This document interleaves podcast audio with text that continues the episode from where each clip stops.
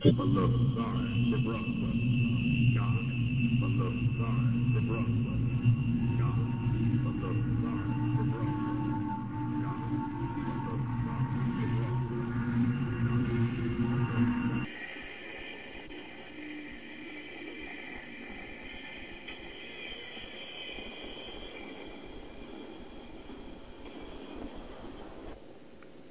greetings once again from sunny Roswell, New Mexico out there. Thank you to our FM listeners on 105.3 FM in New Orleans for joining us tonight.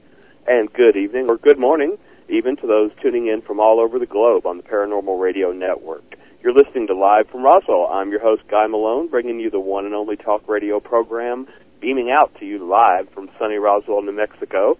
And tonight we're taking kind of a break from what you might think is our usual fare with a very special guest, Stephanie Alexander. There's no ghosts, no UFOs, or Elvis or Bigfoot sightings going on right now.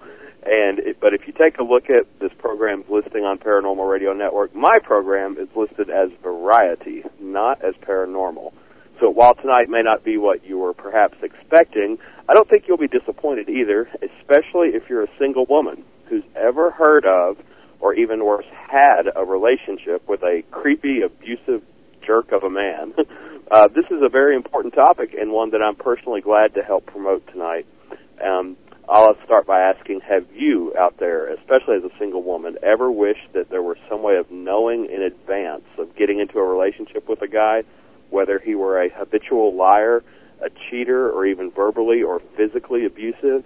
Well, actually, there is. And tonight we're going to spend some time with the woman who has poured her life, her heart, and her soul into making such a thing possible. Stephanie Alexander is the founder and CEO of WomanSavers.com, one of the most popular women's sites on the internet, top 1% in fact, which receives over a million hits every month. And she's created a database where women can list the names and locations of men they've dated and, if warranted, warn other women about them before they make a serious mistake. Uh, Stephanie is also the author of Sex Lies and the Internet, and she's considered one of the world's top authorities on relationships, abuse prevention, and women's issues. She's got over eight years of experience and understanding on how to do background checks, how to protect yourself on the Internet, and on the more positive side, how to improve your odds of finding a great relationship. We'll get started with Stephanie in just a minute. And first, I want to let anybody out there that's listening to us live right now, late evening on August 9th, 2008, that you're welcome to join in this discussion and pose your question or perhaps even a challenge, maybe to Stephanie, by calling us toll free at 877 786 0562 or by emailing me at talktome at livefromroswell.com. The phone number and email address are listed for you at livefromroswell.com. And you'll also see a link to Stephanie's website, womansavers.com, and to her book, Sex Lies and the Internet. And if it's not August 9th, then you're listening anyway, you can find these links to her material in our archives page on livefromroswell.com. So tonight, Stephanie uh, has appeared and been quoted on E, the Entertainment Network, on Fox, Fox Business, New York Times, Wall Street Journal, USA Today, Esquire Magazine, Playboy Radio, and just literally hundreds of radio and internet shows. And I'm particularly honored to have her on tonight as well to our program. So welcome to our program, Stephanie. Thank you for having me. Oh, it's a pleasure. It's a pleasure. What time zone are you in? Do you mind my asking? Um, right now, Mountain. Okay, good. We're on the same thing, so we're not keeping you up too too late. I don't hope. No. No. So okay, well, you've got a site that I found online uh, that is a database rating men and warning other women about the worst ones. Yes. If you yeah, if you don't uh, just mind it, I, I just want to ask this first up front. I'm really curious as to what uh, could have motivated you to create such a thing. Is there a personal story behind what got you involved in this? Yes. Um, I've basically experienced all forms of abuse: physical, sexual, verbal, emotional. Um, abuse as a child. I ex- went through date rape in college. As a young adult, I had to file a restraining order against somebody who was physically abusive, and then uh, throw into that a bunch of negative internet dating experiences. Mm. And uh, I fell into a deep depression, and I was kind of moping around in my robe for months at a time, uh, not taking any action, wishing I had made different decisions when uh, I was walking in Manhattan one day and an idea just literally hit me like lightning. And I thought, wouldn't it be great if women could network together to share their stories, to bring the good guys to the top and the bad to the bottom, so that way um, it would almost be like speaking to a man's um, ex-girlfriend or ex-wife before you get involved. I like the way you phrase that, um, bringing the good guys to the top as well as the bad guys down to the bottom, because I can't help but imagine that you you receive a lot of negativity, or people assume your site is really all about negativity, and it doesn't well, it's about eighty percent negative and twenty percent positive. Because who's going to um, just sit and go on and on about a great guy? Um, you know, to keep that to yourself, don't you? men will self-post themselves into the database and pretend like they're women, and then they'll uh, say talk about how wonderful they are. they do that all the time. So that that's that increases the good guys when they post themselves in there. Definitely. Well, give us the whole lowdown on the site, womansavers.com. Well, first of all, it is spelled with an A-N. Uh, it's woman savers, singular, woman, and then plural savers. A lot of women make the mistake and they type in women with an E-N. Um, like I said, I started this in 2002 after getting out of uh, a lot of bad experiences. And it basically works like this. It is free and it's international. So a woman anywhere in the world can enter her city, and thousands of men's names will appear alphabetically. And there may just be somebody she knows, or if she has had a very bad experience herself, she can enter um, the information into the database to help warn other women. And for the guys out there uh, that are listening, I fully intend to get into the more obvious questions and maybe even objections that you probably get from men, especially about the potential for abuse. So you guys can just hang on. You know, if that's what you're thinking, we'll get to it. But even at a glance, I mean, I recognize the massive amount of good a site like this could do, and definitely want to start with an emphasis on the positive because I see you've got like a random man of the day always at the top of the homepage, mm-hmm. and like yesterday's was a guy with an arrest record and a restraining order against him. That's very frequent. Yeah. Uh, well, if I were a woman, or just as a, someone that has women single friends, yeah, I'd want to know these things about a guy before getting involved. So kudos to you. I'm really, you know, behind you and appreciative of what you're doing. Thank you. Yeah. On your last count, how many men? You said there's thousands sometimes. How many Over men? Over 30,000. I don't know the exact count. It's somewhere in the 30s. Wow, 30,000. And you said you think a fair number of those are guys going in and rating themselves? Well, you know what? There is no way to prove anything really on the internet unless you're dealing with government records because mm-hmm. as you know, anybody can pose as anyone. A man can pose as a woman. I could go out and, and pretend to be an attorney and I could get myself a free email account, head to my local cyber cafe or library and basically write whatever I please and, and nobody would ever uh, probably track me, ever. So that's why it's important to note that um, when you read things on the internet, uh, maybe it will allow you to make a better decision, but you should investigate everything further. I mean, don't take everything that you read on the internet as as factual. Oh, uh, yeah, that's definitely good advice. Um, do you find that you said like 80% of the guys on there, these these are the bad apples, the truly abusive guys? They are pedophiles, serial bigamists, con artists, um, men who abuse women, men who, married men who cheat on women. Um, it just the list goes on and on. I remember, I think I looked at one site or one of the reviews that was a warning about a guy that specifically dates single mothers because he is a pedophile. Yes, that's very, very common. If you are a single mother and you are listening to this right now, pedophiles target single mothers for access to their children. I have a personal story of a woman on my website who thought she met a wonderful man, and uh, he turned himself into everything that she was looking for, and they moved ahead into a relationship very quickly. She met him online. She didn't know that much about him, but he was very charming, so she fell for him quickly. And um, he started showing an unusual amount of interest in her four-year-old son and he started to offer to babysit and various things and, and started to try to parent him. And at the same time, her son started acting out. He started uh, wetting the bed. He started having tantrums. He he began not wanting to spend any time with her new boyfriend, and she kind of just brushed it aside, thinking, you know, he's just he's just not used to having somebody new around, and she didn't pay that much attention to it. Well, um, suddenly one day, the man just literally disappeared into thin air because I guess uh, I I don't even know if she knew his real name, but um, I don't. She said she couldn't find him, and she searched the town, and to no avail. He had disappeared, and her son continued to act out. So finally, she ended up taking her son to a therapist. And this was about probably eight months after she had broken up with the man. And it wasn't until therapy that she that her six-year-old son uh, or her five-year-old son at that time told her that um, the man told him that he would kill his mother if uh, he if you know he said anything, and he was sodomizing the little boy through all of it. How does a guy even get that much alone time with a kid to do that? I mean, well, I don't know how much time it really takes. You know, it takes probably an right. evening of babysitting, probably a couple hours, and you, and you could probably accomplish something like that, maybe even quicker. But and, and then they've kind of shown that it's very, very difficult to rehabilitate pedophiles. They repeat their actions over and over. So um, it's very, very important. That's one of the, the the background checks that I recommend. I recommend three different background checks: a criminal background check, a character check on websites like Woman Savers, and then, of course, your sexual predator background check. You need to be aware of where all those predators live in your neighborhood. So when your children are walking to and from school, you're aware of that, and then also um, when they're trick or treating and things like that. I did it in my neighborhood, and they popped up everywhere.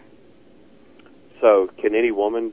How how does she get a hold of these resources to do the background checks? That's probably important to know right off the bat. Well, a character check can be conducted by any woman at womansavers.com. So, if a man has a slew of negative uh, relationships, he may be on there, and then she can decide what she wants to do with what she reads.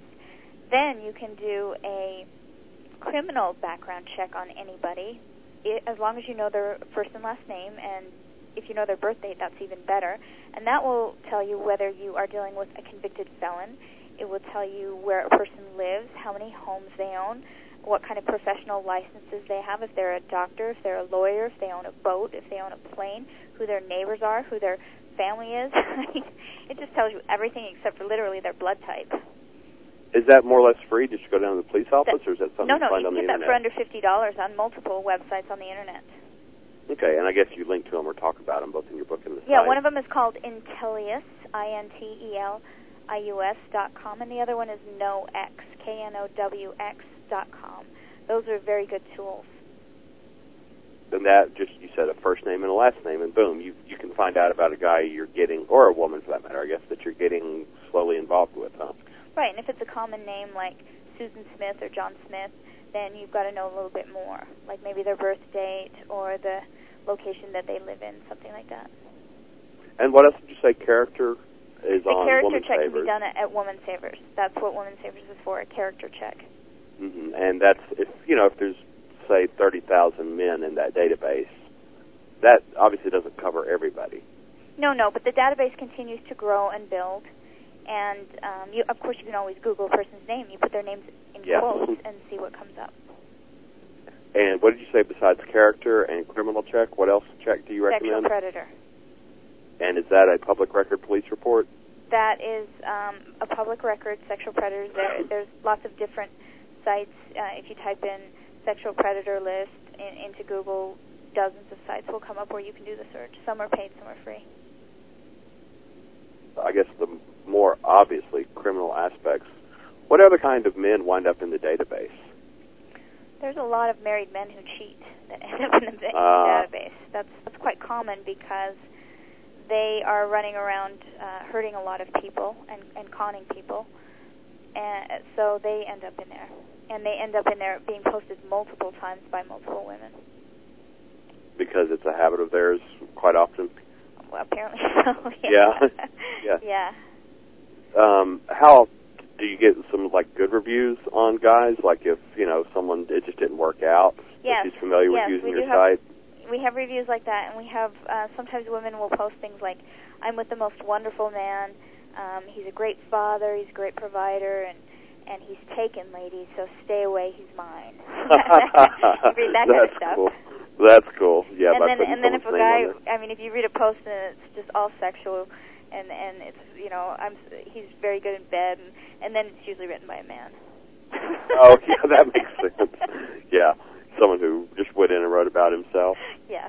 Yeah, I want to make sure I covered this because you mentioned it at the very beginning. But in case a woman's interested in using your site, how do they? Does it cost anything to search No, out a it's free. It, all she has to do is um, you can register, and uh, you click search a guy, which is in the upper menu bu- bar, and you. The best way to search is really by your entire state or by your entire city, because um, many times uh, there are so many different suburbs. Like for example, in California, you might have San Diego, Los Angeles, Orange County, all these different areas. So it's better to actually scroll through a series of pages and see all the different suburbs because cities are, you know, are not always accurate. Yeah, that makes sense. So do a whole state instead of a Mhm. county. And what about um, what about posting a review then? Once someone decides there's a guy that's just a jerk or dangerous to other women, does it cost anything to post a review? Nope, it's free. Okay. Well, how obvious question. How does your site meet its operational costs, or is it donated? If uh, yes, a percentage of proceeds is do- are, are donated to an abused women's charity called the Abuse Prevention Foundation, and we go to uh, a lot of women's conferences, and I've teamed up with some um, nonprofit organizations. So I'm going to be doing a lot more work with that in the future. And um, if a woman changes her mind, it costs $25 to delete a posting and $15 to edit a posting.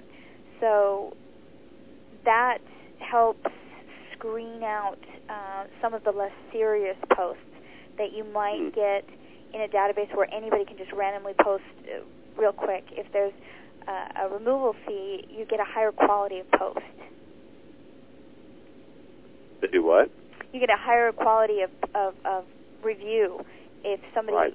sees that there is a cost to remove it. They take it more seriously at their review and what they write than if it's just a free thing that that uh, has no fee involved whatsoever. So it is free to post, but if you edit or delete it, that's what keeps the website running. Okay, so that's And how you make some money. You make some money, Yes. and then from advertising banner links. Yes, I actually remember seeing ad banners. I guess we've all got those. hmm and it sort of brings up an interesting question then if um as far as removing a post what if a woman posts honestly and truthfully about a truly abusive or dangerous uh, fella and he finds out about it That happens all the time. A man is free to tell his side of the story by posting a rebuttal because there are two sides to every story. So he's free to say, this woman was psycho, this is really what happened, and then other women can chime in and uh, whole groups of people get involved in the conversation. And then sometimes it goes back and forth and turns into a deba- debate. We've also had women that have been threatened because of the post.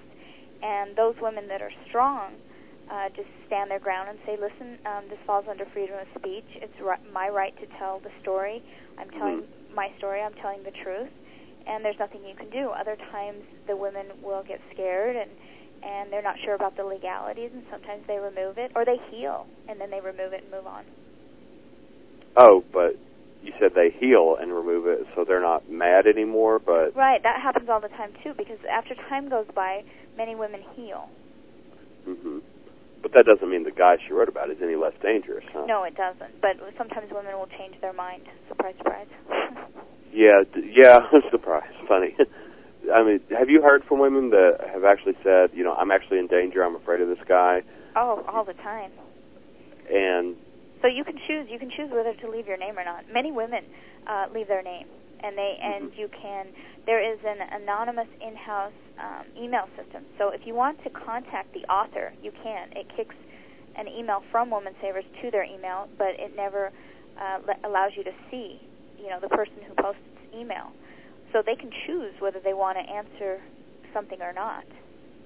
okay, and um, that way it can go back and forth anonymously without actually mentioning the woman. But I think um, I would have to imagine anyway. In many cases, there has to be a guy will just flat out know, even if the woman posts anonymously. She's telling Oh, details. almost always they know who it is.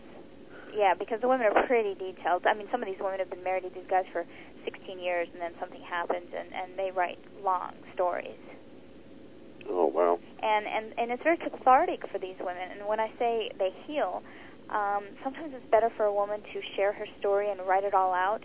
Uh, and feel like she's doing something than to get into a dangerous situation like start slashing tires and keying cars. I mean, that's what I felt like doing after I was abused.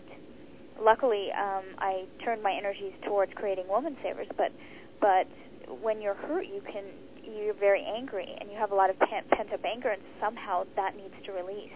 And so, writing about it is cathartic. It, it heals you. As well as feeling like you might actually be helping someone else. Right, and then and then when you go to Woman Savers, you can see all these thousands of women who've been there, done that, and experienced the exact same things or very similar. So you don't feel alone anymore. Oh, that's got to be helpful too. And it, the women can communicate and network together. Oh, of course we have. I noticed a long time ago they, that most women in abusive situations they have no funds. They are embarrassed about their situations. They don't want to speak to their family and friends about it. So uh, we uh, we have a volunteer physician who gives free medical advice. We have a volunteer psychotherapist that specializes in narcissists and sociopaths. So a woman anywhere in the world, at any hour, any time, at her convenience, can post her problem and get a professional and non-professional uh, opinion, and that sheds light onto her situation, and maybe it can help her get out of her abusive situation. Hmm, I didn't catch that on your site. You actually have people that volunteer. Mhm. Professional that's, help. That's on the message board. Um, we have a bunch of different forums, and uh, the message board is our forum is the number one most popular abused women's forum on the internet. So there's a lot of activity there. Hmm. Yeah, that uh, that brings up some success stories. Then um, I was just a question I thought if you know the numbers or you can even take a guess. How many people have just honestly responded to you or on the site that they met a guy and then they found him on your site and dumped him before getting much further involved with him? Oh, I've heard I've heard dozens of those stories. I hear them all the time. There was a serial bigamist who was married to seven different wives in different states because marriage records are currently owner, only linked in um, Nevada, Texas, and Florida. And this guy targeted older, lonely, divorced women who really wanted to get married, and and he just married one after another after another, and and he picked them so submissive that they wouldn't question why he was always traveling on Christmas or never around. And finally, they found out about each other through the database. So there's only three states that network that information. Like if So I so far, yes, so far, and I know that's crazy, but but and and why on earth any man would want to be married to seven women is beyond me. because yeah, trying to have to pay for them or dealing with PMS or any of that would just be a curse. well, as long as you said it, not me. But but I guess if he's in bigamy uh, and the woman dies, is he entitled to a savings or an inheritance or anything?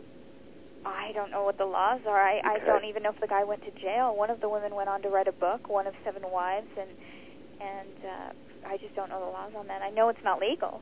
I mean, the tax situation in itself would be just a mess. Yeah, I just wonder if there's an actual. Maybe he's just marrying richer women and gets a, a, a something out of spending her money before she catches on and puts you know really puts the clamps down or locks That's them out of a bank account. hmm Hmm. Seven. So and but a woman found out she was being courted by or um, uh, I was going to say attacked, which might actually be the right word, but what I meant was she was being wooed by a guy that was already married seven times at once, and his name she found him on your website. Yeah, somehow they corresponded with each other, or uh, she was experiencing some some kind of abuse or something. I don't know uh, the story details. I just know that somehow they found each other. They Googled Googled the name or something. Well, neat, neat. We're at the bottom of the hour right now, Stephanie. I just need to work in a quick station ID before we continue. We're not going anywhere. But, folks, you're listening to Live from Roswell. I'm Guy Malone. We're broadcasting globally from sunny Roswell on the Paranormal Radio Network and on 105.3 FM in New Orleans, as well as on hundreds of cell phones in the United States thanks to UpSnap. You can check out livefromroswell.com to learn how you can listen to us on your cell phone when you're just on the go, not near a computer. And we do this every week on the Paranormal Radio Network with the Live from Roswell. Our sh- live shows lately are consistently reaching over 50,000 listeners all over the globe. So maybe you'd like these people to be hearing about you during our breaks. Whether you've got a product, an event, or service you want people to hear about, you can click on the link near the top of livefromroswell.com that mentions our audio, commercial, and banner ad opportunities. And maybe we'll be able to feature your product, your service, or event during our program. And we're talking with Stephanie Alexander, the founder of WomanSavers.com and the author of Sex Lies and the Internet. And you can join in with us by calling us toll free at one eight seven seven seven eight six zero five six two, or by emailing me at talk to me t a l k t o m e at livefromroswell.com. And we're, we're we're talking about the success stories, and I noticed you've got a few celebrity endorsements on your site already. Tell us about some of the more well-known people you've worked with or that have joined your cause. Um, Maria Shriver, the, she is the first lady to Governor Arnold Schwarzenegger. She was extremely interested in how Woman Savers worked, so I explained it, all the details to her, and she just thought it was phenomenal.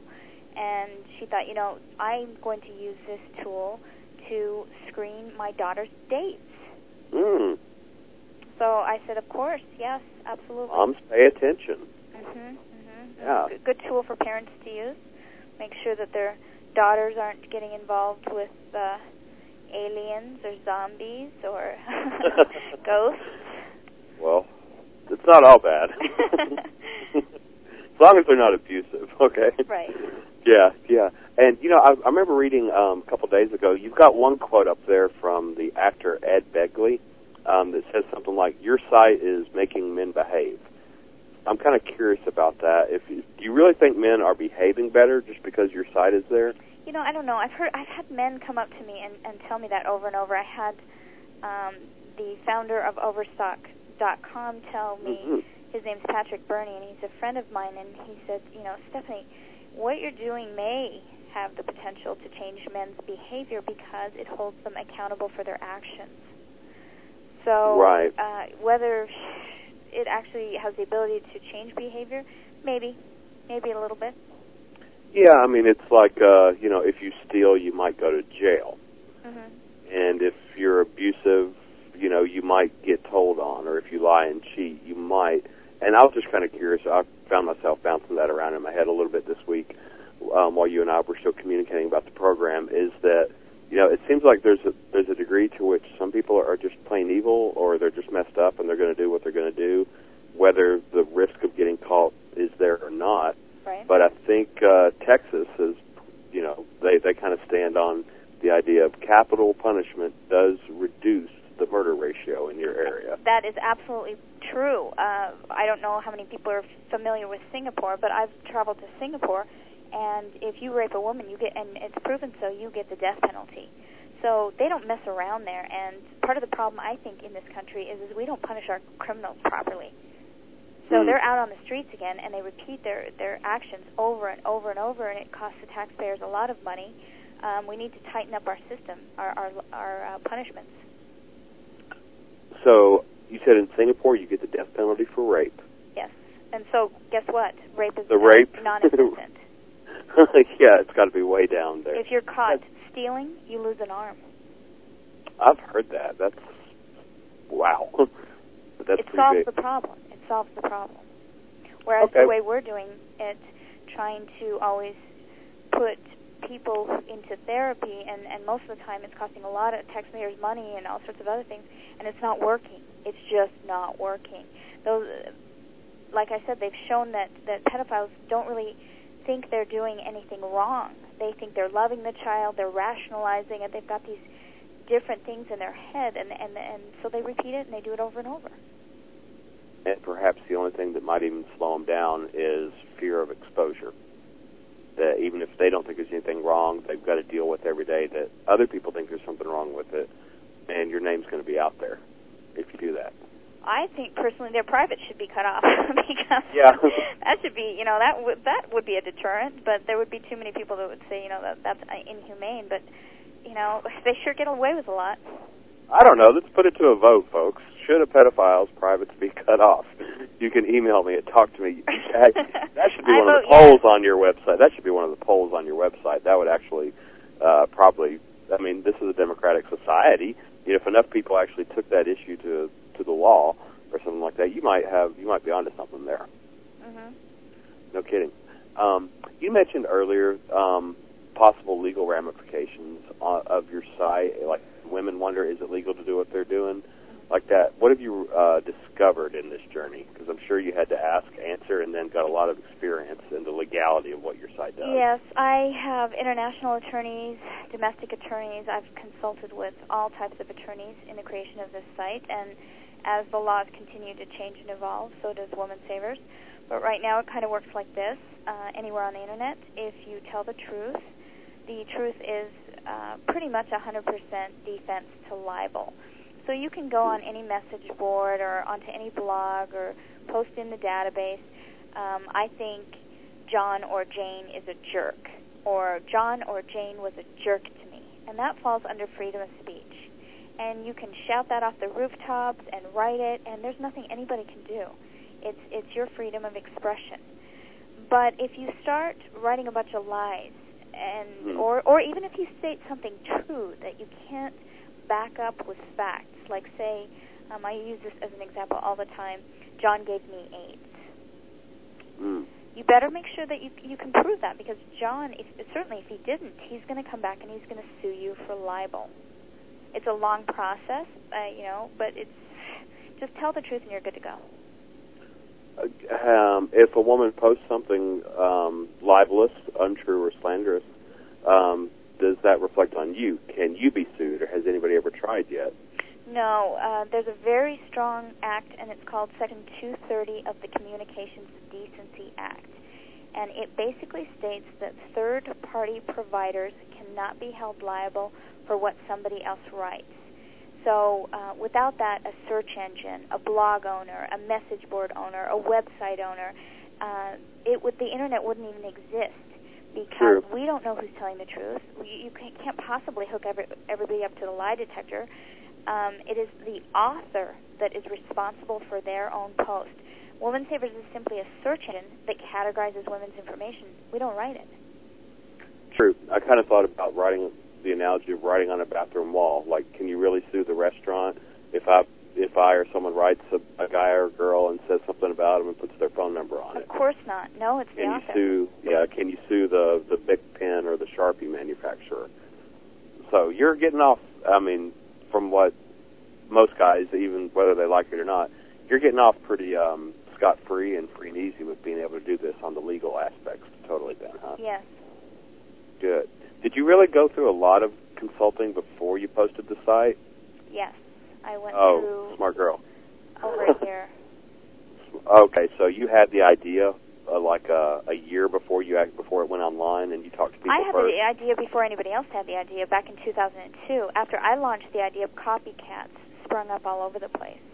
And now there's quite a few different services that offer similar things, but many of them don't focus on any good. Woman Savers is a little bit broader. It, it allows good and bad postings, and uh, like I said, because we have a fee to remove and a fee to edit, we Mhm. get a different level of posting. I, I'd like to call it a higher quality level higher of posting. quality, yeah, a higher quality because they're not going to be able to go in and change it, and they'll be a lot less frivolous, I guess. Yes.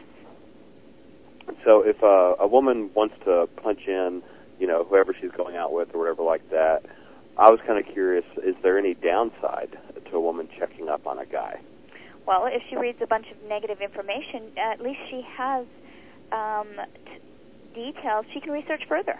I mean, if it says a bunch of horrible things, she can decide what to do. Then she's got the information. She can pr- proceed with caution. She can decide not to go forward at all, or she can really dig deeper and find out if that if that information is true or not. Mm-hmm. If nothing else, print it out and stick it in his face in a public cafe, huh? or she can go behind the scenes and and you know maybe do a background check or try to find out what exactly happened. Sure. You said something about like um, the women getting together. Did that kind of cover um, something that we uh, communicated on earlier? How how the site has actually helped uh, many women recovering from abuse or infidelity? Well, Woman Savers it has so many different tools because I wanted to uh, make women laugh by by creating funny games. Like I've got Match Made in Hell, which is a card game. I've got Hangman. I've got all these silly little games for women to play because they're in bad shape. They need to laugh about their situation. Then I created these e-cards about relationships gone wrong that are just funny little cartoons that might make a woman laugh and make light of her situation. But the healing aspect part is when you go to our message boards and you start reading some of the things that the women are posting, you have the ability to give them advice also. And when you give somebody else advice that's in a worse situation than you, it puts your situation in perspective. And you think, my God, maybe my situation isn't so bad after all. Look at what she's going through. And that's what happened with me. Hmm. Because you were experiencing these things. Yeah, I was like, my situation's not that bad. I mean, I'm literally being pathetic, crying every day about this situation. And look at these women. I mean, look at how how bad off they are. And so I started I started giving advice every day, lots and lots and lots of it, and it it it speeds up the healing process. So if you're a woman listening right now and you're having a hard time recovering from a relationship, that helps speed it up. Hmm. Well, give me some advice for you know listeners. What what type of advice if someone's been cheated on or physically emotionally abused? What do you actually? How can you help them? What do you say? Well, it depends on the situation. There's so many different types of abuse, and each situation is unique. So if a woman is getting beat up, uh, it depends how badly. It depends on whether there's children involved. She has to consider: um, it, it, are her children in danger? How you know what can she do? Um, does she have a job, an income to fall back on? Does she have anybody to stay with? I mean, we give all sorts of advice. Okay, and it's not just you. You've got professional people that chime I've in got all the time. you professionals, said. and I've got all the other women who are just trying to recover. And uh, there's quite a camaraderie of people that have posted there for years, and they they have an internet fr- friendship that they've developed. They're pretty tight knit. Yeah, so you have it's created a community. I can see that. hmm Well, I think we should get to what I'm sure you must deal with from uh, from men on this is you know what their recourse is. Like as, as any regular listener of the program knows, I'm happily married to the lovely and talented Paradox Brown, so I'm not personally on the dating scene now. you can ask your And- wife to enter you. And yeah, well, I'm sure I'm sure you get this all the time. If you do an interview before anybody ever brings you on their program, they go in your Okay, well, I'm not on there. They yet. always do it. They always do it, like 100% of the time. Have you ever been denied an interview based on that, or someone realized they were in your database? No, but when I was on? Playboy Radio, somebody entered one of the hosts into it and wrote like this long story about him, and then they they tried to act like it, it was a real one, but it was just kind of a gag played on him. Oh, that's good. let's say I was like out there dating single, and maybe I just kind of, maybe I just peeved off a girl somehow, but I wasn't abusive, and she totally goes ape and tells all kinds of lies about you know just to get back at me. What can I or what does a guy do about it when they read something on your site? If they, what's their recourse? Well, first of all, you could try talking to the woman, talking some sense to her. If she's completely psychotic, you could also fire off a uh, cease and desist letter from your attorney if she's libeling you. That sometimes Mhm. will get her to pull the information, and it doesn't take much more than that. He can also post his side of the story. He can say, "This woman is so and so. This is what happened. She's a nutcase." Um, he can ignore it completely, and it kind of just disappears. Or a lot of times, um, you can create a positive PR campaign about yourself by creating a MySpace page and some other things, and and then if you're if you if a bad something bad about you shows up, it may not show up until page 50 of Google, and nobody goes that far. Oh, that's good. That's good. And I guess uh, perhaps like on your site, like there's nothing I can do. I can't call and complain to you though, can I? No, you can leave a message for the author and say, Mhm. listen, you know, please take that off. It's damaging this. You can contact her, obviously, personally, because most people know who posted it. Um, you can't really stop another person if she's telling the Yeah. truth. You know, she can do that anywhere. She can go on her MySpace page and write a diary of what happened. Yeah, and she can tell all of her friends and badmouth you, you know, in your local area or with your circle of friends. But you know, I know not to be mean, but a lot of guys out there will just say that some women can can just really be vindictive and that they lie. And I was curious, as long as you've been running this site, have you had a lot of experience without the, uh, well, just finding out that the woman that posted about a man was really the one at fault and she had no business slandering him? I have seen it happen. I've seen crazy women that like Fatal Attraction that um, just go nuts and they they create situations that didn't even really exist. Like they they will fabricate a relationship that wasn't even there when the man is you know just casually dating, and they're already assuming that this person is serious with them. So I have seen that happen. It's in the minority, but of course it does happen. I mean, all sorts of things happen in life, and uh, those types of situations are going to happen also. And there's nothing you can really do. It's just life, and it, and privacy as we know it is gone. Everything that Sure. anybody does nowadays uh, is is can be tracked. You know, I could blog about this radio interview, and and it would be on on the internet forever. And there's nothing anybody could do to to get it removed. yeah, that's that's all freedom of speech, whether a person's speaking fiction or truth, I guess. Huh? Right. So, but um, again, there, unless I could talk reason or bribe, or but again, I was concerned earlier on about a woman post something true about a man, and he just threatens her. You know, yes, that happens all physically the threatens time. her. hmm And usually, when a man starts posting a woman's information, like he'll, he'll post a rebuttal and say, "Well, this woman is nuts, and she did this, and she did this," um, women will retract what they wrote because they don't Hmm. want their own personal information up there. So sometimes Oh. they do, but but many times, if if they were hurt badly enough, and and they've got any kind of factual proof or police records or anything like that, they do not back down. Hmm. Especially if there are multiple women, then they then they t- go in teams. So yeah, I, I guess just having your stories told on the internet would actually be a check against people writing it uh, against you, especially if they were exaggerating, huh? Are there any male counterparts to your site? That's what I was curious about. Is there a place where men go and talk about abusive or cheating or just crazy women? There are places uh, that have both men and women. I used to have a site that allowed men to post women and women to post men, and it was called Rate R A T E Before You Date dot com. But what happened was um, it turned into porn. I mean, men were just posting sexual entry after sexual entry. How good is she in bed? Um, you know, what does she do here? And how, how are her boobs real? I mean, and and I Mm. my heart just was not in that. I'm into uh, because I'm a woman. I'm drawn to helping women and children, not policing porn on my own website. Yeah. Yeah. Is there? Uh, are there? You said there was some sort of copycat or knockoffs of your site, do you, and their ratings or their postings aren't as high quality as yours because of the screening process. Mm-hmm. Do you see any value, or, or, or are there are there other sites that you actually do recommend people check out aside from yours if they're checking out a guy? Well, the the ones that are pretty hardcore. Uh, there's one called Juicy Campus that basically covers every ca- campus in the country. I've seen that on Fox News. Right, Yeah. but those, the, a lot of those sites end up being um, eh, based on c- uh, gossip, complete gossip, and Woman Savers is a little bit more geared towards abuse and infidelity. So uh, the the markets are completely different. yeah, that makes sense totally.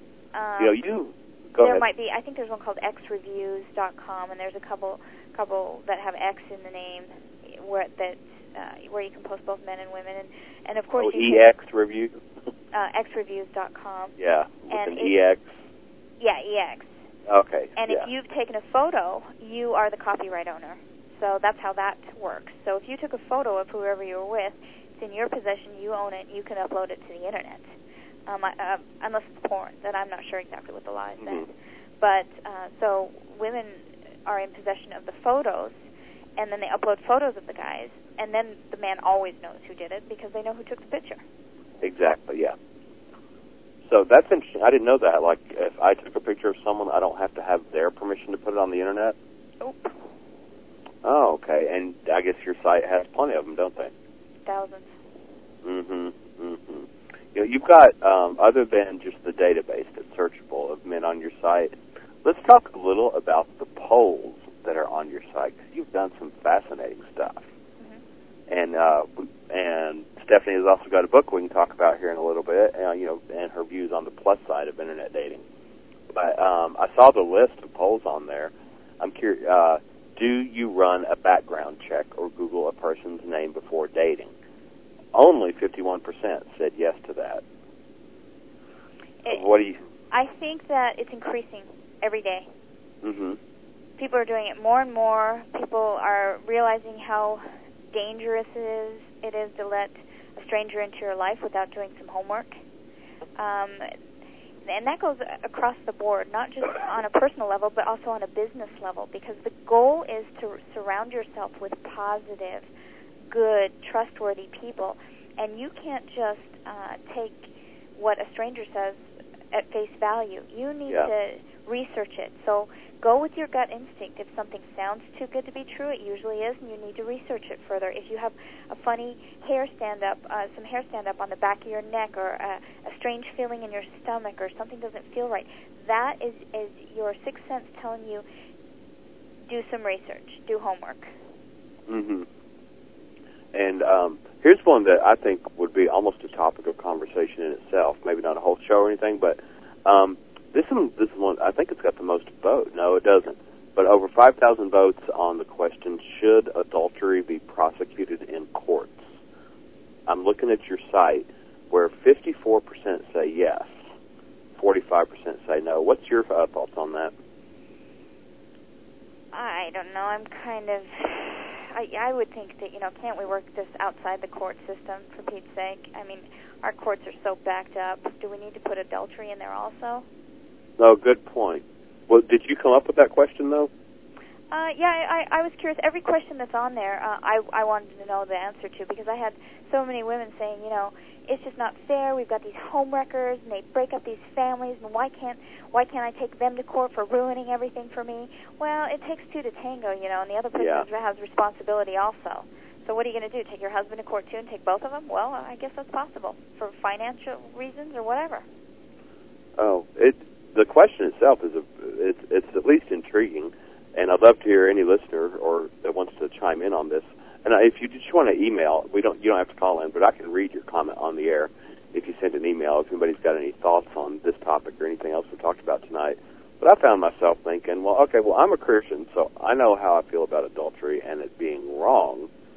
But there's a lot of things that I think are wrong that doesn't necessarily make them illegal hmm you know, and they shouldn't be. I like what you said about should we back up the courts on that.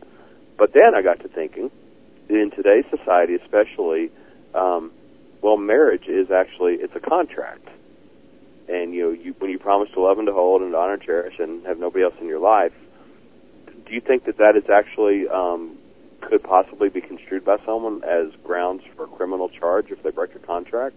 Well, I know that Catherine Zeta-Jones and Michael Douglas have a clause in their uh, marriage contract that states something like, if he cheats, for every time he cheats, she gets like ten million dollars or something. so, so, ladies, go ahead and write that clause in there and see what happens. oh well, now you bring up the whole prenuptial agreement. Whether Yeah. whether I want to or have one men, of those. men need to add that too. Yeah, on both sides, I'm sure. I mean, I don't think any sex is better or more moral or less likely to cheat than the other. But No, we're just dealing with different issues. Men don't have to watch out for physical abuse like women do, unless you're like Liza Minnelli's ex-husband and you're just some little guy wimpy. yeah, um, that's funny. Cat, I think wasn't Catherine Zeta-Jones in the movie with George Clooney about the whole prenuptial thing and Yes. all that stuff? Okay, I wonder if it was her experience on that movie that made her get that. I don't know. I actually think she had the uh, prenup before that. Okay. Well, you know, when I'm online, uh, every now and then, I, I actually see sites, even sometimes Google ads, if I'm not mistaken. I could be true. I don't want to slander Google.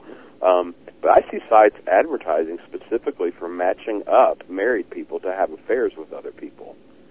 What do you think about those? I think it's I think it's disgusting, and uh, one of the largest is Ashley Madison, and someday I'll probably end up going against him on a on a talk show. But he has a website that uh, specifically caters for committed and married people only to cheat, so that the other person can't find out. So it's a dating service, oh, um, just to not get caught. So and and and you know. And he said, well, people are going to cheat anyway, so we might as well give them a safe place to do it and find partners who want to do it, so they'll never get caught.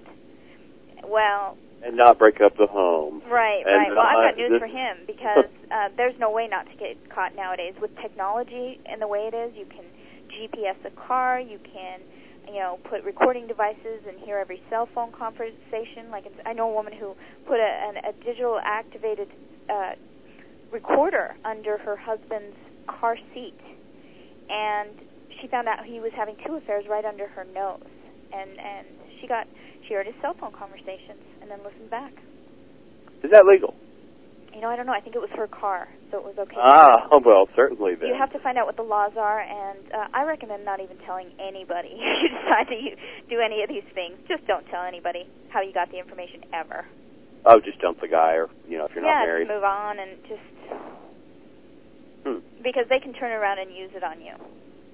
Well, right, yes, you did this to me, or it's illegal. Well, right, that's um. not illegal. I think we got like just five minutes before we take a break at the top of the hour here. Um, I know you've got some experience of figuring this out. How how would a woman, if, if she didn't uh, find a guy's name on your website, for starters, anyway, how would sh how would someone know if they're actually getting involved with a married man? Easy. Uh, first of all, you ask for a home phone number. And if they're real hesitant about that, that could be a red flag right there. You're dealing with somebody committed. Not everybody has a home phone number. I only phone use a number. cell. Yeah, most people do now. So now, Yeah. Uh, once you get that cell number, you call consistently between the hours of 8 and 11 p.m. If they've always got their cell phone turned off, they've always got an excuse they can't answer the phone, then you may be dealing with somebody committed. Again, red flag because that is the time period that people are with their, their family, their partners, they're watching TV, having dinner, they can't answer then. And also obvious if somebody doesn't invite you to their home. Sure. You know, I've got these women, uh, and they're just, I don't understand where they're coming from, clueless. They're involved with these guys for like six, seven, eight months, and they didn't know he was married. Well, come on. Get a clue. Do a little digging. Find out where, you know, why isn't he inviting you to his house? Why, you know, can't he answer the phone in the evening? why does he have a tan line on his on his marriage ring finger? yeah, well, that would that should be a obvious clue there. But what about um, like just for safety in general? And this might be more the flip side for women uh, in today's big cities in today's society and stuff like that.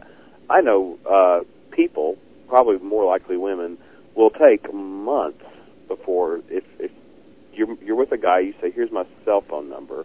Um, I don't want you to stalk me or reverse address me, so I'm not going to give you my landline if, if a woman even has one or a guy even has one nowadays.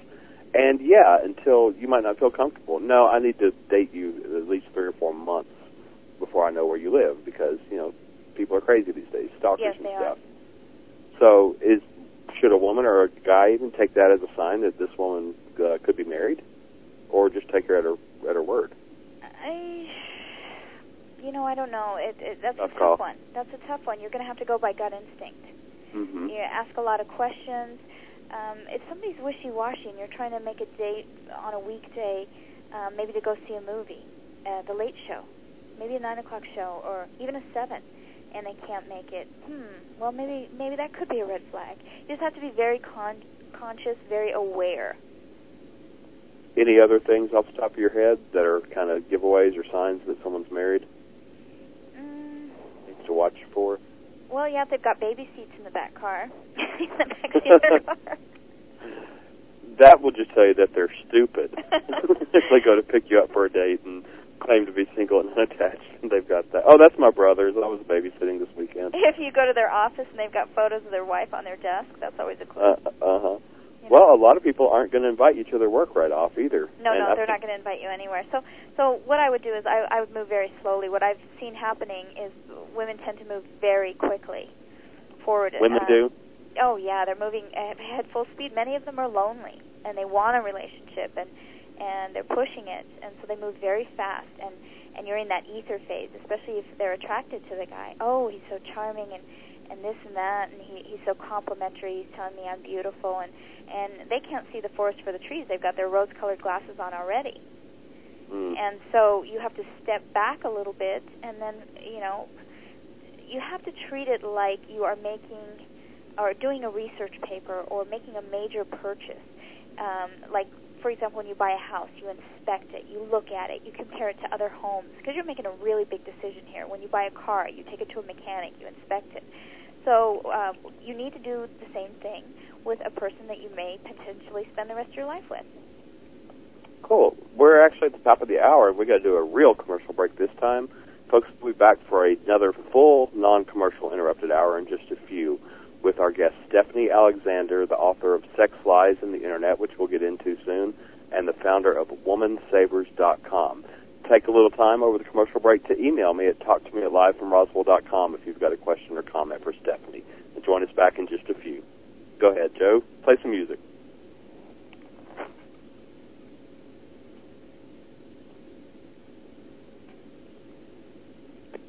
I'm waiting for music. There it is.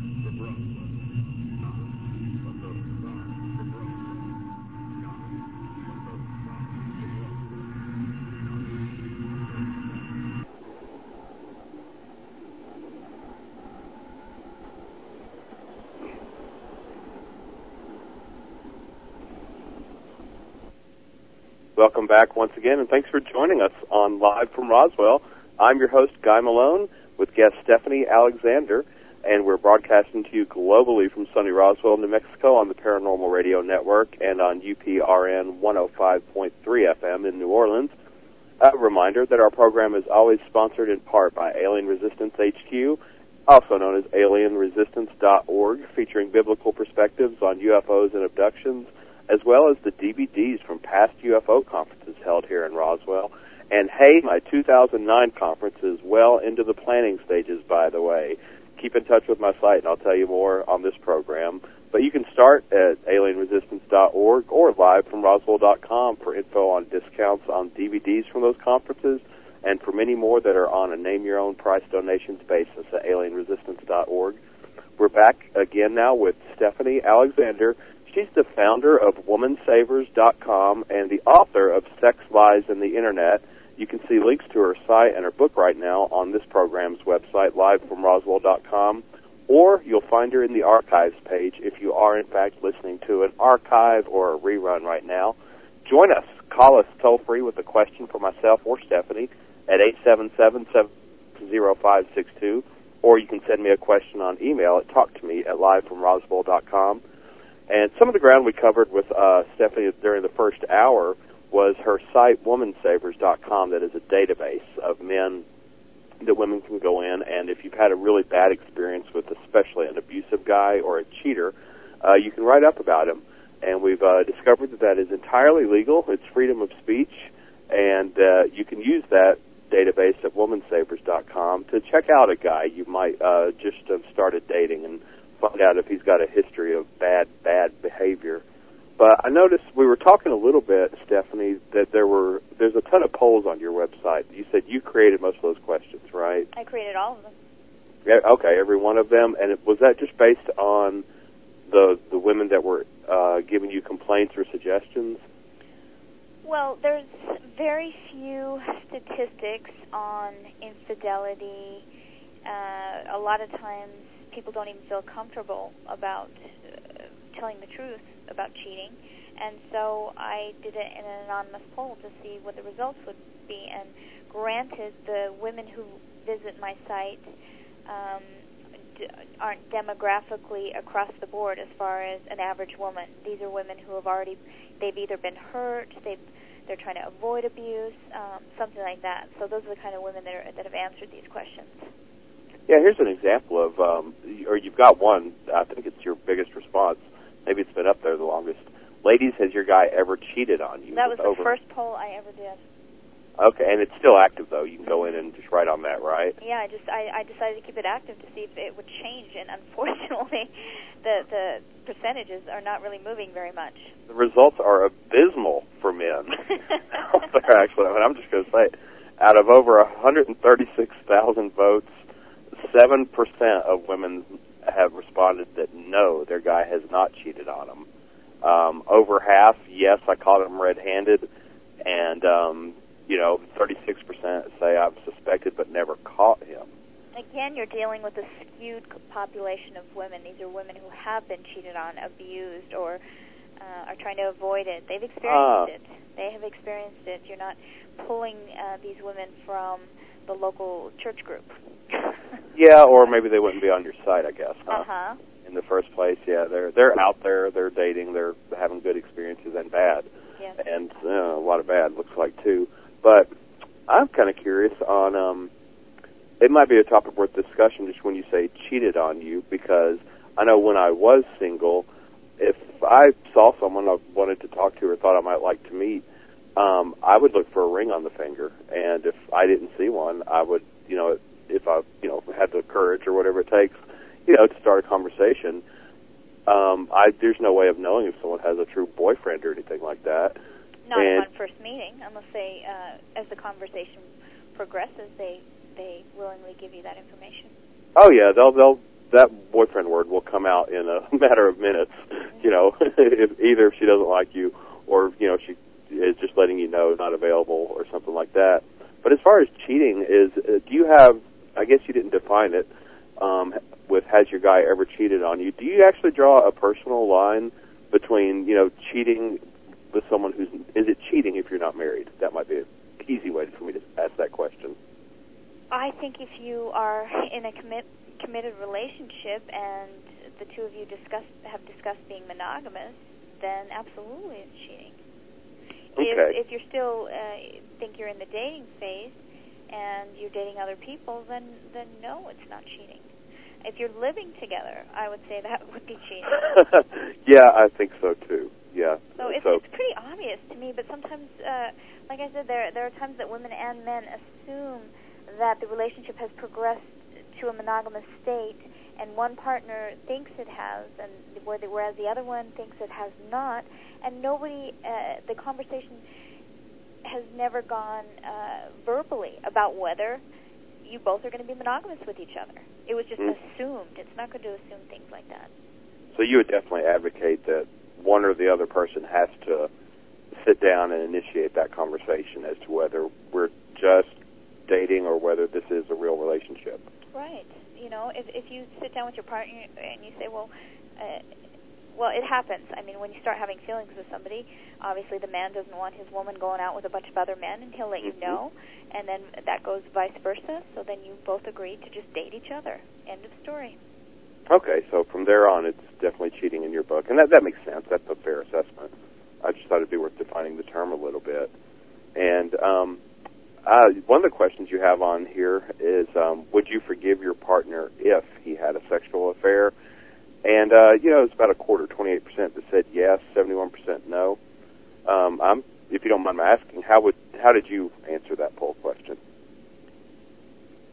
Well, I guess uh, there's a possibility I would forgive a drunken one night stand one time if uh, there was therapy involved and maybe I got the same payback. a, lot of Oh. things, a lot of things would have to be involved in order for me to forgive that because it would be very painful. It would be a breach of trust. Um, but I don't know how I would respond to that. Um, if if it was an ongoing affair that involved emotions, there's Mhm. no way. I would turn. Mhm. I would walk away and never never turn back. Well, good for you. I'm afraid there's a lot of uh, men and women, whether you classify them as weak or not, that would not have the courage or stamina to walk away and just wash their hands of something like that. Well, usually people stay in those situa- situations for multiple reasons. There's three main reasons, and one is children. And Mhm. people stay in bad relationships because of children. They want to be near the, the child, and then they have affairs, and they try to make it a couple more years, and they said, oh, well, we'll just wait until the children are a little bit older, a little bit older, then I'll get a divorce, or then I'll leave. Um, the second reason is finances. Uh, when you separate, it can just wreak havoc on your finances, and you've accrued a lot of things together. So a lot of people don't want to lose the house and start all over, so they stay together just for that reason. And then, of course, there is uh, low self-esteem and just complete Oh. codependence, where you just don't even dare to go to try again, and you're tired, and and you'll stay in that situation whether it's bad or not. And on your site, you mentioned earlier in the first hour that you actually have some professionals who volunteer their time to answer questions and talk to women, talk to women specifically when they're in that. If it's a case of low self-esteem, um, do you guys actually do everything you can to tell her just to get out of it, or work it out some other way? Absolutely. Uh, women with low self-esteem uh, are, are difficult to deal with because they self-blame themselves for everything that goes wrong in the relationship, and then they rationalize it. If if a man is being abusive to them, or he, if he's cheated on them, then they literally start questioning their own actions. They'll say, "Oh well, maybe it's my fault. Maybe I didn't do this enough. Maybe I didn't do that enough," and and then it it becomes all about them, and they didn't even do the action. Hmm. Well, maybe it is, and uh, you know, on the flip side, Could be, could be. What say, if? say a Yeah. woman has gotten very lazy and overweight, and she doesn't take care of herself anymore. Well, if it's gotten to that point, then you know one of the partners needs to leave, or he needs to sit her down and say, "Hey, listen, Sure. let's go, let's go work out together, or, or get some mountain bikes, and, and and get in shape and feel good again." So I, I like the way you said you affirmed that. Well, maybe it is some one person's fault or the other. That it might be worth ending the relationship rather than cheating on each other and just trying to stay together for lack of lack of anything better to do or sympathy or even low self esteem. Huh. Hmm. And uh, this is a fascinating question. I thought I'd love to hear. I mean, I see the results on it. Um, do you believe that viewing P O R N? I forgot to mention this is a G-rated show on the radio. Oh, and But- I've already said it like three times. yeah, yeah. There was another one too that the producer and I laughed about in between the program, or, or we LOL'd in the virtual auditorium. But um, do you believe that viewing porn is emotional cheating? And I'm actually shocked that only half of your respondents said yes. I mean, it's one of the most um, split decision uh, things on your website. 50% yes, 49% no. Does that surprise you? No, because that is kind of a double-edged sword. If the viewing affects your relationship in a negative manner, then it is problematic. If it causes the woman to have low self-esteem, and say she's comparing herself to those women, Yeah. or the Yeah, man is uh, awful. spending more time with that, you know, with fantasy than he is with reality, hit the real woman, or he's trying to push what he's seeing, you know, in these I don't know what to call it in these videos, um, or on these magazine pages or on the internet with a real life woman, you know that that shouldn't be done. They're not. They're two separate cases. One one is real and one is not. Hmm. For the record, I'll say beyond its cheating, I'll just say I think it's wrong. I don't. You, you said if it's damaging to the relationship. Uh, I'm just of the opinion that yes, it's going to be damaging to the relationship. Well, there there are these you know couples that view it together and they Yeah. use it as a tool, and then it doesn't have a detrimental effect on their relationship at all. In fact, they love doing it together. Like viewing it, it's like foreplay. It can be like foreplay if they both like viewing the same thing, and and then it then it becomes a shared fantasy, a shared activity that they're at least doing together and not separate, and that's kind of what's important. But uh, it, that that's kind of hard because if you're dealing with a really conservative woman who's very offended with that, um, you can either take baby steps or you or you can try to figure out a way that maybe you can uh, turn your your energies into trying new things with her or or fantasizing things with her instead of doing it uh, with with a TV or a magazine. Yeah, like I said, I was surprised that the vote was that evenly split on that one, and it got me thinking. Do you think that there's lots of men that go onto the site and vote and just maybe stack the polls the way they think, you know, they want them to read, as a man or? Well, it only a, registers one vote at a time, so they're not one IP at a time. So they're not really able to stack the votes. But do they vote? I'm sure they do vote. Do you have to be a registered user before voting in these polls? Yes. Oh, well, that's good. That's really good because at least you've got an email and at least the beginnings of a record, and it's not just someone that wants to uh, skew the results on there that is going in telling all their friends. You've actually got a little work involved, and that tends, to me, that tends to lean towards the integrity of your polls. Then, just because you've got a uh, registration. Some Okay. women are highly, highly offended by it. Others are not. So it depends on the type of woman. I, I think it also depends on the type of um, type of what you're viewing, how how hardcore it is. If it's very, very light, it might not be so bad. If it's completely kinked out weird, then it really could freak her out.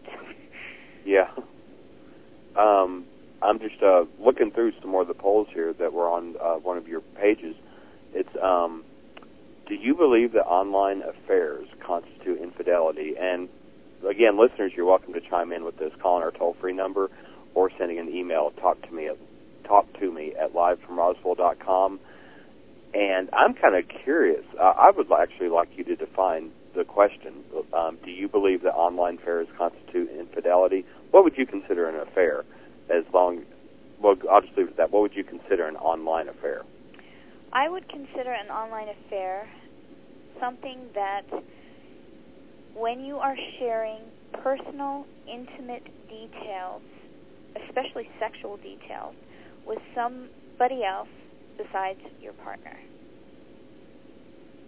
And that's I guess what I, that's what I, I guess on this program we can go as far as to use the word cyber and leave it at that.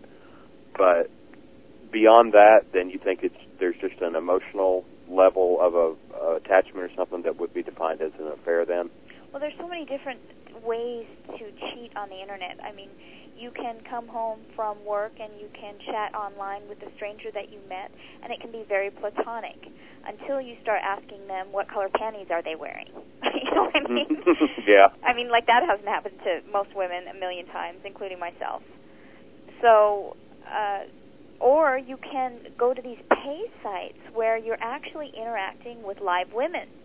Now that True. constitutes a whole different level of because you're you're doing sexual acts at, with uh, somebody That's else. prostitution. Flat in a way, in a way, you're just telling Yeah. a woman what to do, and you know, and so I would be very, very hurt and offended if my partner was doing this. I would, Oh. I would be like, you know, well, why can't, why, why do you want that versus the real thing? You know, here I am. So uh, we had a woman that had such a problem with that, and she was very upset because her husband was always surfing big-breasted sites, and she didn't have big breasts, and so she thought, oh, do I need to go get breast implants? You know, do I not? Do I not? Is he not attracted to me? And she really got a complex, and she was posting on the boards, what should I do?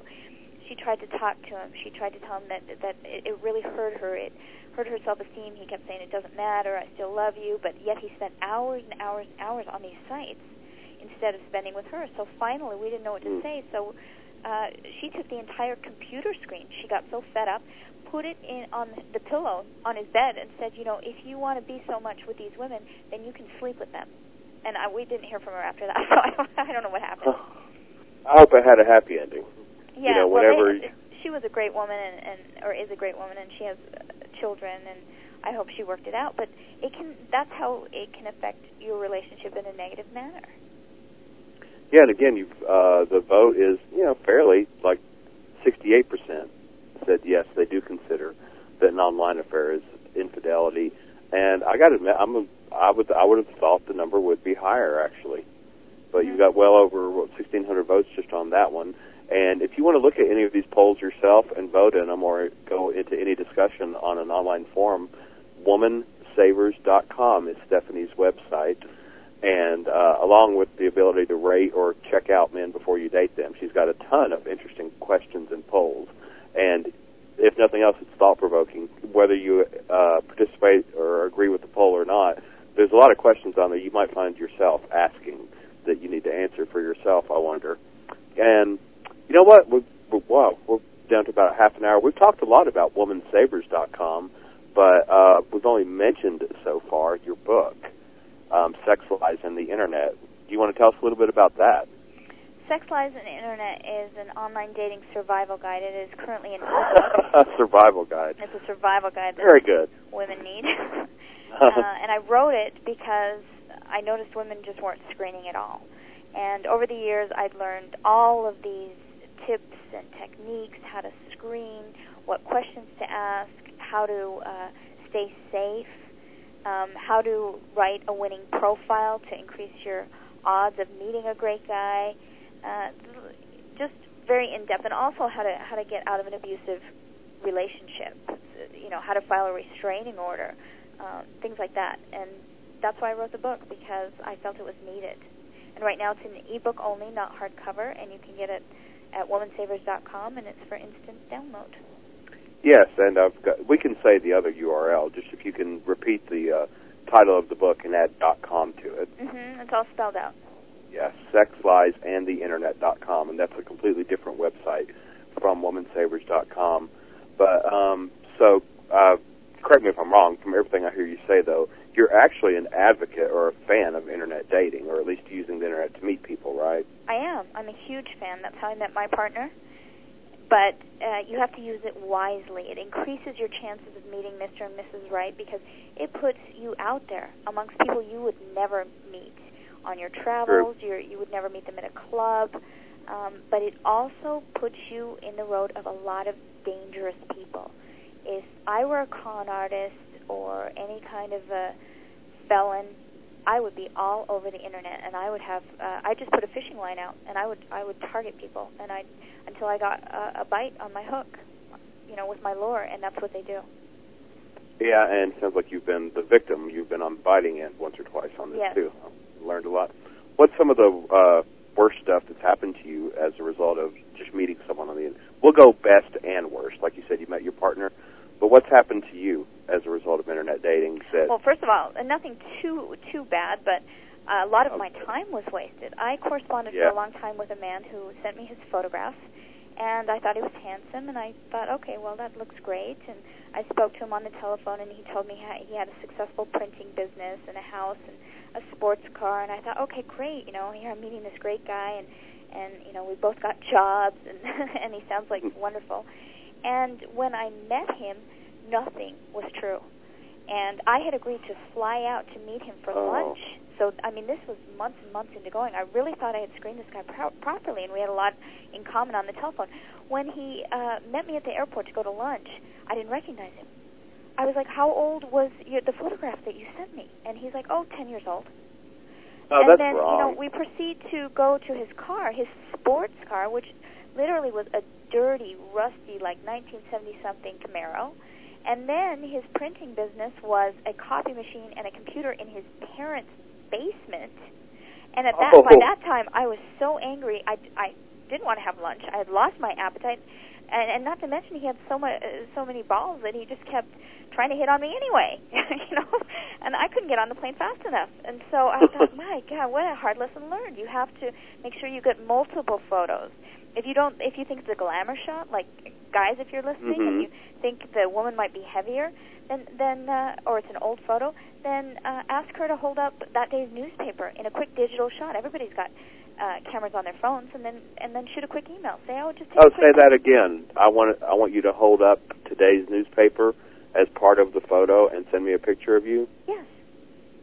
Now I think that's smart, but I could also see men or women being offended by that. What are you calling me a liar? You don't trust me? Well, you know, you'd have to explain. You know, it, I've had some bad situations on the internet. You know, if if if they're not going to get offended if they've got nothing to hide, then they're just going to say, okay, no problem. You know. I, yeah, it's the old. It's not that I don't trust you. I just don't know you. Okay? I mean, I know men that have been conned by women who took glamour shots, and where they look very thin, or they're old shots, and then mm-hmm. when they met the women, they were not at all who they who they claimed to be. Mm-hmm. So you're you're quite certain this happens. Bad things like this happen to men as often as women. All the time. I think it happens to men all the time. Okay, and you you recommended doing getting multiple photos of someone when you're doing internet. yeah, yeah, multiple photos. Look at what happened to me, and then uh, I took everything at face value. I didn't do I didn't do any research at all. I, I was like, oh well, this sounds good, and this sounds nice, and he sounds nice, and he's got a great personality, and why should I research anything? Well, I was kind of curious. You said you got on a plane and went to meet him. Now, it, to me, it's that might be one of the, as far as what I read about internet dating or meeting someone online. Like the first rule is public cafe with one of your friends there. People know where you're going, so you've got contact information, and you're in touch with people when you're meeting a stranger. That's uh, it's either very brave or very uh, almost stupid of you to say you hopped on a plane and went to a different city. Then, right? It was stupid even though I told my parents where I was going, and I had corresponded with this man for three months before I decided to do this, because he was in another state, and many times that's what happens. You meet people with the internet. You know, there are no boundaries anymore. You yeah, you're right. I've talked to different people online in the past that didn't live that close to me. In fact, I finally, uh, like self-confession wise, I finally just narrowed it down. I said no because it creates too much of a fantasy world in your head of these people that may be great and may be perfect, but you're not around them enough to see their downside, and you know, if you're not willing to travel or relocate, you're never going to meet them. So I gave myself a, a boundary of just local people. Mm-hmm. Or at well, least I as did. far I as was I was like, I to didn't give myself any boundaries. In fact, even international borders were not too much for me. So.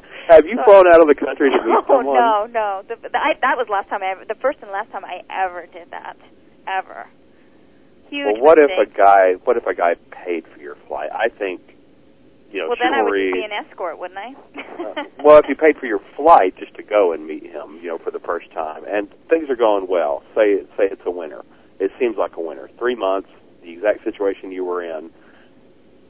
This. Well, I don't you, know. For I don't know how comfortable I would be with somebody paying for my flight 100% because then you would think, uh, just as as on a date, a lot of women would probably kill me for this, but I would go Dutch on the first date because that way uh, it's even. There's an even playing field, and you're not expected to do anything. Agreed. No, No. expectations. Women may kill you for that, but Yeah, I they will. would Men respect probably like that. it, but I would respect on. that attitude. women are earning money now, and if you if you you're an income earner, there's no reason for the first couple dates why why you can't go Dutch, and and then uh, if it progresses further, and and you know he wants to pay for a nice dinner, then there's nothing wrong with that. But you can help out too. Yeah. No, you mentioned that one horror story where the guy lied. I mean, to me, I was just thinking if you had to pay for that at all yourself, that might have been a sign to you that the guy was lying, that he didn't have a successful business, he didn't have the nice sports car, et cetera, et cetera. You didn't. That went right by you at the time, though. I guess, huh? It was a neighboring state, so it was a very cheap airfare. And um, did he pay for it? I think maybe we went 50-50. It was so long ago that that happened. I can't even Okay. I think I tried to block it out of my head. And then another one of my internet dates, he um, we were getting really cozy by my parents' pool, and the, it was very windy outside. And he seemed like a nice guy, and everything was fine, but um, his hair was like blowing in his face, and I just reached up kind of gently and tried to brush his hair out of his eyes. And he Brushed it off his head. no, he reached up and grabbed my hand in midair, right before I touched his hair, um, and and just said, "Don't touch my hair." And so I was like, "Well, what's the matter with him?" And then I looked up at his hair, and I realized that he had some kind of strange hair weave clip-on piece of I don't know what. It didn't even look like a toupee. And then that ruined the rest of the date. It just didn't. It didn't Mm. work. After that, I was Oh, he didn't he i guess he was embarrassed and he didn't want to tell me which is understandable but it it just was such a weird action to grab my hand forcibly and say don't touch my hair yeah. That would be a little red flag. Freaky, freaky, freaky. Uh, you're listening to Live from Roswell with Guy Malone and Stephanie Alexander globally on the Paranormal Radio Network, FM 105.3 UPRN in New Orleans, and on cell phones all across the U.S. A quick reminder, you can listen to our program on your cell phone anytime. Text the letters P-A-R-A to 27627 on your mobile phone. There's more information listed on how to do that on livefromroswell.com. Sorry to interrupt there, Stephanie. Got to throw that in every now and then. But how many um, people did you have a long history of internet dating uh, that led to writing in this book? Like you told us the worst one, and but the guy that you're with now, you actually met on the internet. How long did that take? how long did it take it took a pretty long time i screened him heavily i ran him through the ringers i did a background on him full backgrounds in all aspects i was like a private detective on this one because i had had enough and this time i wanted to increase my chances of meeting a good person and i took the time to do my homework and it was successful And were you in a different city? Were the two of you in different cities? No Oh, right on. That did make it easier. And now, a lot of the experiences you've had, like, are there any other horror stories that you really learned from that went into the writing of this book?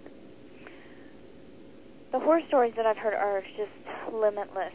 Everything from the story about the mother and the pedophile, Mhm. dating the bigamist. Currently, I am on the E Entertainment Channel on a show called Dating Nightmares, and that is going to view for the next five years to over 60 million viewers. So maybe some of you listening can catch that. And that was specifically created for women to avoid dangerous situations, and almost every single one of these situations had an unhappy ending. Some of them were women who met somebody online and they turned into stalkers and they murdered Mhm. them. Others are young teens that are in Christian Christian chat rooms who uh, meet pedophiles who later murder them. Um, there are high schoolers who are dating each other and uh, they become very controlling and end up murdering their girlfriend. I mean, the, like I said, the stories are limitless. There, everybody knows there are so many stories of abuse out there. Now, you probably wouldn't blame this on the internet itself. It's just a medium that is not that much different from going out to your bars or church groups, and you, you still run the same risks with any new person, I guess. Would you agree with that? Yes. I just think that the internet uh, allows you to create a shield easier. Mm-hmm. If you meet somebody through some friends or in a local area, you're going to know maybe a little bit about that person, or somebody might know somebody who knows them. But on the internet, again, people can create, you know, these these personas. There was one guy who pretended to be rich, who conned women out of money for as a career, and he got one of those Fortune magazines and superimposed his photo on the cover of Fortune. I mean, he went I've seen that online. That's just a free upload you can get anywhere. But some of these women were believing this stuff, and he went to quite an extent. He he had photographs taken at his friend's mansion, and he would say that that was his mansion. He leased an expensive car, and then he came on very strong. He would propose very quickly to these women, and then they Ooh. thought, okay, well, he's my fiance. I can lend him some money, no problem. I trust him, and he Ooh. conned tens of thousands of dollars out of multiple women, and I think he's still doing it because there's nothing anybody can do. Is that even illegal to ask your alleged fiance for a loan, No, e- even if you can prove he completely lied about his identity or his his net worth or anything like that? buyer beware. I think. Right on. Thanks for saying it. Thanks for saying it. Well, t- how about some positive experiences? Uh, because I don't want to. Obviously, if you're you've got a book on how internet dating can make it easier to find Mr. Right. Dwell on that for a minute, if you will. There are so many tools out there that are free and right at your fingertips to use to improve your chances again of meeting a great person. So use them. And the internet uh, is such a wonderful medium. It allows you to pick and choose your hobbies and maybe find uh, partners who are interested in the same thing. For example, if you're Jewish, you can go to JDate. If you have a pet, you can go to singleswithpets.com.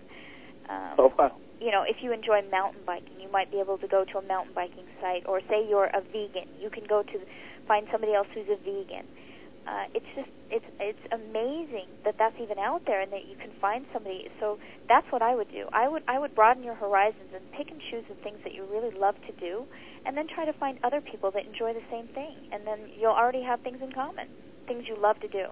Yeah, and a lot of people would almost weed someone out if there was one or two deal breaker hobbies, interests, religion, or something like that that they just considered a deal breaker. That you could go on all kinds of dates with someone and not find that out. But you're saying the sites are so specific to interests now. Yes, That's they're very time specific. saver. better than Match.com or some of the broader ones that, that just attract everybody. There's specific dating sites now for specific relig- religions and specific hobbies. Go for those. Try those out. Did you try eHarmony, by the way? I did. I got rejected. No way. I guess like I don't know. They say like oh, I don't. Is it two percent or five percent of the people who take that survey that they give you um, get rejected? And I was I was very I guess I was too honest, and I was like I want this and I want this in a man, and I'm looking for this, and uh, maybe it came across as wanting a little too much, and they said uh, we're sorry we can't help you, and and I didn't. The survey is like an hour long, so I didn't want to take it again, and I knew I could have gotten through, but I just kind of laughed it off. um, a viewer or a listener, I'm sorry, um, is asking, uh, OK Cupid. Got any experience or familiarity with that one? No, I don't know about OK OkCupid. I think it's one of those general dating sites again. There is a free dating site to all those out there who don't want to pay for a dating site. Here's key. Mhm. Go to plentyoffish.com. It's a 100% free dating site, and it is one of the largest in the world. It's huge. Probably So you- because it's free. Yeah, exactly. And so it passed, passed by all the big ones uh, because a lot of people don't want to pay for it.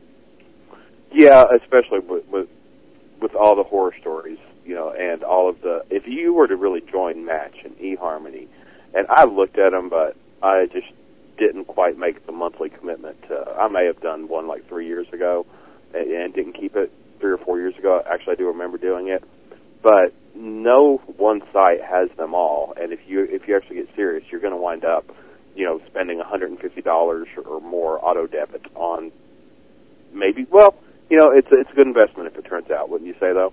Yes, if it turns out, it's a great investment. Yeah, there's really no better investment if it turns out. But um, you got you just sounded like a commercial when you said you got rejected from eHarmony. I should be on their commercial. And for those of you who get rejected, so plentyoffish.com. That's interesting. Mhm. And you were repeating, or we were talking earlier on about warnings of. I just think it bears repeating for anybody that wasn't listening. Warnings of watch out for pedophiles if you list that you're a single mom. mhm. hmm So you you from experience you know that's a very real factor out there. Would you uh, recommend um, not introducing a, a child for a certain amount of time to a boyfriend or girlfriend? Yes, you need to protect your children. Don't post photos of your children in your profiles.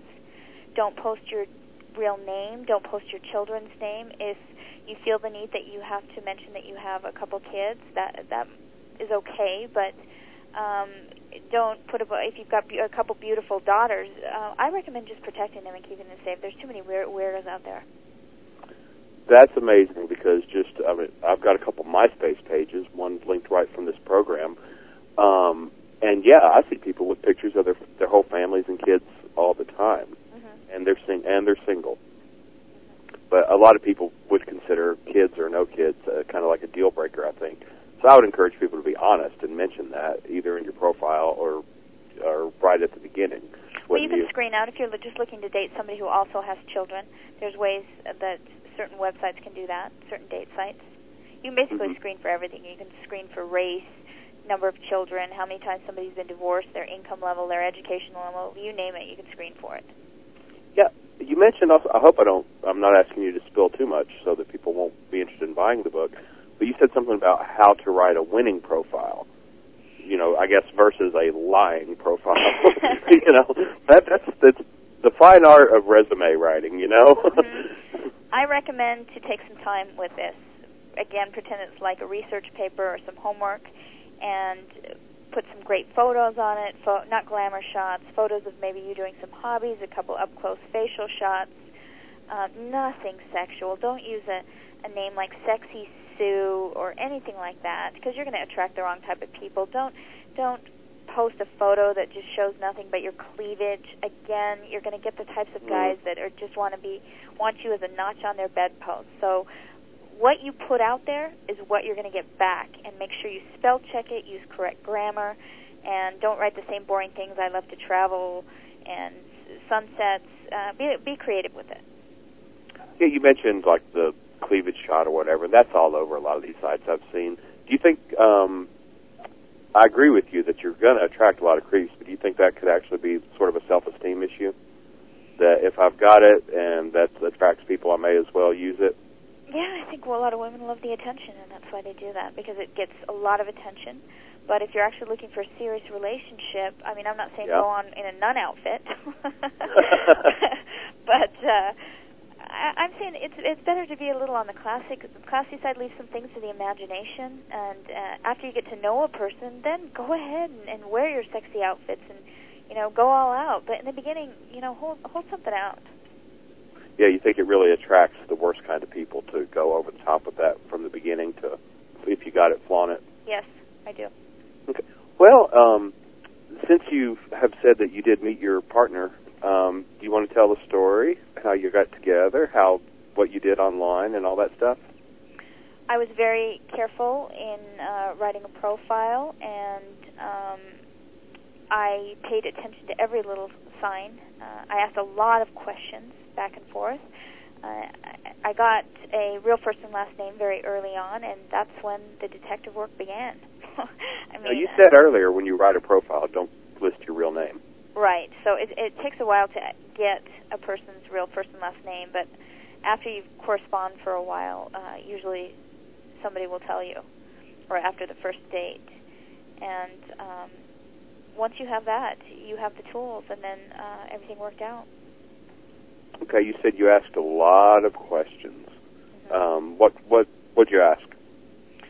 Well, I asked about how many times they've been married, do they have children, how old are they, basic questions, their profession, um, things like that to see if if I could catch any lies, and I didn't. I didn't really find any lies whatsoever.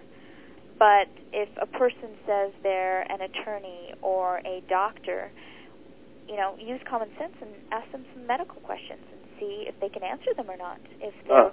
wishy-washy about the answer, if they if they don't know their legal jargon, you might be dealing with a con man. Hmm Well, what if I replied to you, "Hey, look, I don't even know you. Don't ask me legal advice." Well, I would guess? I guess I I I don't know. I'd kind of be offended. I'd be like, well, why not? Yeah. I'm just asking. But that might be legitimate question. too. That might, you know, you meet a guy at a cocktail party or whatever. You find out he's a, a foot doctor, and you, you know, I've had this thing bother. me. Oh yeah, yeah. You know how that all the time. that is. That's legitimate. If yeah, guy, it is legitimate. if someone responded that way. But um, we got about just five minutes left. Um, off the top of your head, is there anything about your site, your sites, or your book that you want people to know about that we haven't covered? Well, um, if you're listening and you're having any kind of problem, uh, you can go to the message board and post. Again, you can get professional advice from a psychotherapist, uh, medical advice from a physician, and uh, even better, uh, advice from women who have been through the same thing, and that's very helpful. Screen all your dates, improve your chances. Do that at Woman Savers, and if you've had horrible experiences, help help your uh, fellow women out there and uh, post it. Tell your story. Tell the world. And how many? You said there's like thirty thousand men already listed on your site with a review, Yes, and most of them were the bad apples, right? hmm a lot of them. Okay.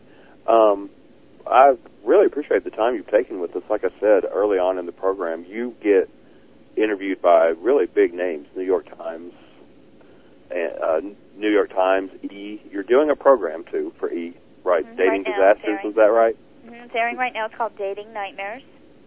And that's on television right now. Yes, that's on the E channel. Okay, when does that come on? It comes on at various times throughout the day, various times of the week. Um, I don't have their schedule, but they repeat a lot of their airings over and over uh, to fill airtime. So hmm you can catch it. and You can always go to their archives and look up Dating Nightmares. It's what a, it's such a wonderful episode. It really opens your eye. It does scare you a little bit, and I don't want to scare everybody out there into paranoia land where they're just questioning everything that everybody says. Again, you, you can't walk around with your head in the s- in the sand, buried in the sand. You just have to be wise um, and protect yourself and make some good decisions. Okay, so the program itself, I mean, I guess everybody's got to work for in one way or another.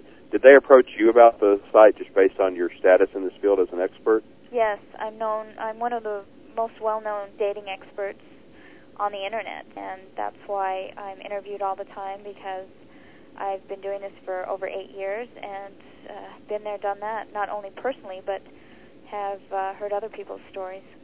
Yeah, I found you on authorsandexperts.com, by the way. And um, early on, we were mentioning the site Woman Savers that it's totally free to post. hmm It's totally free to search out a guy Yes. or or to write about them. That's free, and it only charges you if you go in and edit or you want to delete the site. And um, I was curious, since you've been in that for so long, and that was probably your first step into this field of notoriety, getting known, and all that stuff. Does the site it lists you as CEO and founder? I was just curious, um, what happens with the money from that site when people do you actually draw an income off of it? No, no. What happens is, is everything that that site makes either goes right back into running the site. hmm Uh, we're actually relaunching another site in a couple months from scratch. We rebuilt the whole thing to make the functions better and more searchable, and uh, that we're going mobile, so women will be able to be on dates and they can run into the bathroom and, and do a search on their phone. Um, the rest of it gets donated to uh, Abused Women's Charity, what's left over, and right now we're working on a conference, uh, kind of an empowerment, a women's empowerment conference, uh, we're working with some charities, and uh, some money's going towards that. Okay, what's the conference that's coming up? Where is that being held? Uh, we haven't decided on the location yet, uh, but I think the name is going to be called Empower Palooza. Empower Palooza? Yeah. you are going to lose so many people who can't find your site because they can't spell a word that big. If, uh, yeah, just link link it prominently. You know, um, I don't mind myself actually. I'll probably keep some info about your thing up here, and you can contact me later when that's ready. We do sell advertising, but that sounds pretty nonprofit and charitable. We'll be glad to put the, put up a post for that on Live from Roswell, maybe elsewhere on the Paranormal Radio Network as well. Okay. Any closing thoughts before we take off, Stephanie? Um, not really. I don't want people to lose hope. Um, I am a big fan of internet dating, and, and don't be scared of it. Just be aware. Yeah, and it worked for you despite all of the bad stories and all of the dangers of it. At the very end of it all, it worked for me. But in the beginning, I had to kiss a lot of frogs. but you learned a lot, and uh, like I guess the point of the story is you spent so much time doing it, and then dealing with women who were doing it. You got enough material to actually write a book to help people avoid a lot of the mistakes and a lot of the dangers. Yes, live and learn, live and learn. Mm-hmm. Sex, Lies, and the Internet.com. You said that's a downloadable book. You don't have to order it and wait on it to be shipped either. It's just what fourteen ninety five. Am I right? Yep, and it's instant. Yeah, and it comes as an ebook or something. Mm-hmm. Oh wow. Well, thanks once again to everyone out there for listening to us. If you're going somewhere soon, maybe you can help support our broadcast by using my links at guyshotels.com to book a hotel room, because 5% of what you spend on your hotel goes to Alien Resistance HQ, which sponsors us here. If you use guyshotels.com to search for a hotel anywhere in the whole wide world, tonight's program is going to be archived online. If you missed the beginning of our talk with Stephanie, just go on in about five or ten minutes and refresh www.livefromroswell.com to listen to the beginning. And if you liked what you heard, definitely tell a friend about Live from Roswell and tell them about this program. I've got a feeling there's some information some uh, especially single women out there need to know about because the world's a dangerous place and Stephanie's done a little bit of work to make it a little safer for them. So don't be shy. Tell someone about tonight's program at livefromroswell.com. Thank you once again for joining us, Stephanie. This has been really great. Thank you for having me. Yeah, I've enjoyed it. So, good night once again, everybody. We'll talk to you next Saturday night. After this intermission, just stay tuned for UFO cover, uh, UFO Undercover with Joe Montaldo following this program. Till the cows come home, I'm Guy Malone. Good night, everybody.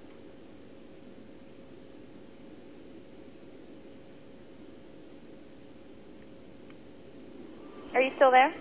Yes, I'm just making hey, sure. is that Guy's Hotel through